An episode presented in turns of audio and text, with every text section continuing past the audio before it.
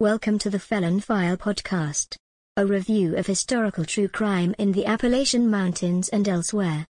Hosted by Scott Lunsford, retired police detective, author, and researcher.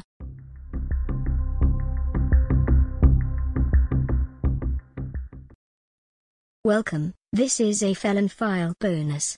Information from the Department of Justice on Wednesday, March 31, 2023.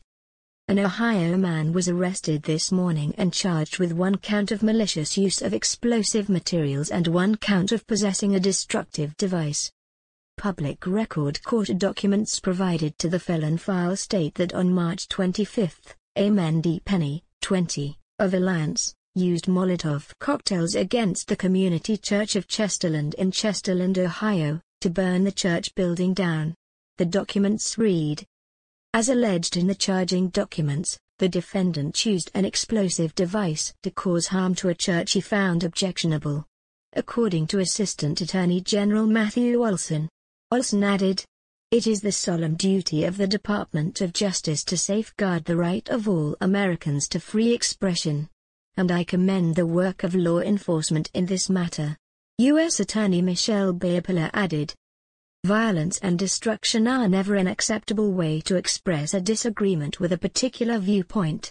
While, as Americans, we enjoy the right to disagree, doing so peacefully is the only appropriate option. Therefore, the United States Attorney's Office for the Northern District of Ohio remains committed to protecting the rights of all citizens to express their viewpoints peacefully. The FBI Cleveland Joint Terrorism Task Force of course.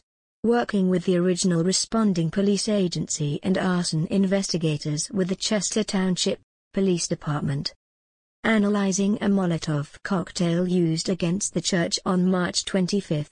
The FBI using its specialized resources to identify, locate and subsequently arrest the subject earlier today. This is according to Special Agent in Charge Gregory Nelson of the FBI Cleveland Field Office. We thank the collaborative work and strong partnership of the Chester Township Police and Lake and Geauga County local authorities who assisted. On a quick side note, notice only the feds are mentioned by name or unit in the information release. If convicted, Penny faces a minimum of 5 years and up to 20 years in prison for the malicious use of explosive materials charge and up to 10 years in prison for possessing a destructive device charge. The FBI Cleveland field office is still investigating the case. U.S. Attorney Brian Deckert for Ohio and trial attorneys Jacob Warren and Justin Sher of the National Security Division's Counterterrorism Section are prosecuting the case. This is not the only recent firebombing incident to be in federal court.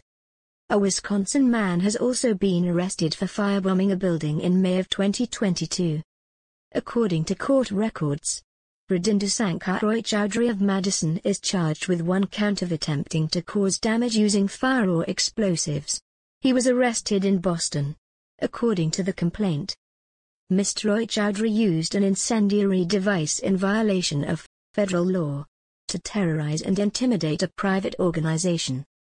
Said Attorney General Matthew Olsen.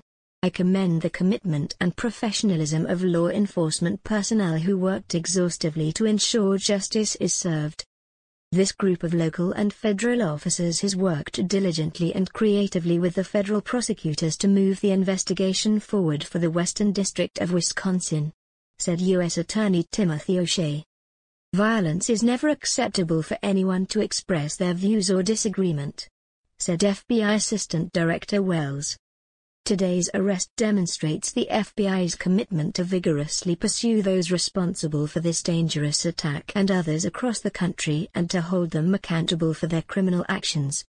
On Mother's Day, Sunday, May 8, 2022, at 6:06 a.m., police and fire responded to an active fire at an office building in Madison, Wisconsin. Inside the building, police saw a broken mason jar under a broken window. The lid and screw top were burned black. A purple disposable lighter was near the jar. On the opposite wall, police found another mason jar with the lid on a blue cloth tucked into the top. The fabric was singed. The jar contained an accelerant. Outside of the building, someone spray painted on one wall.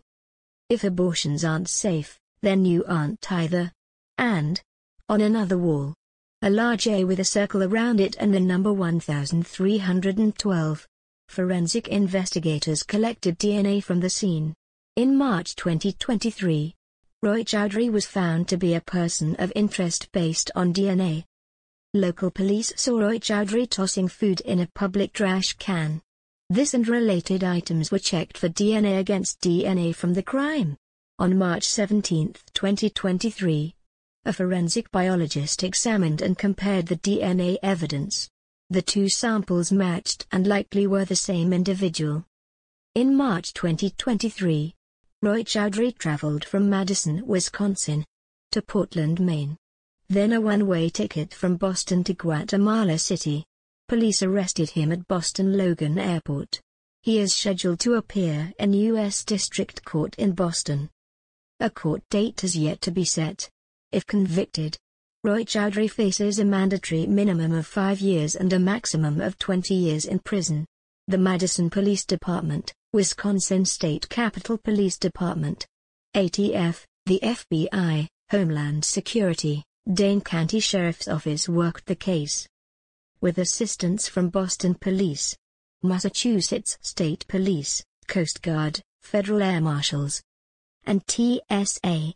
This has been a Shade of Blue story on the Felon File podcast. With your host, Scott Lunsford, retired police detective, author, and researcher. Go to felonfile.com for more information. This is Victoria, your producer.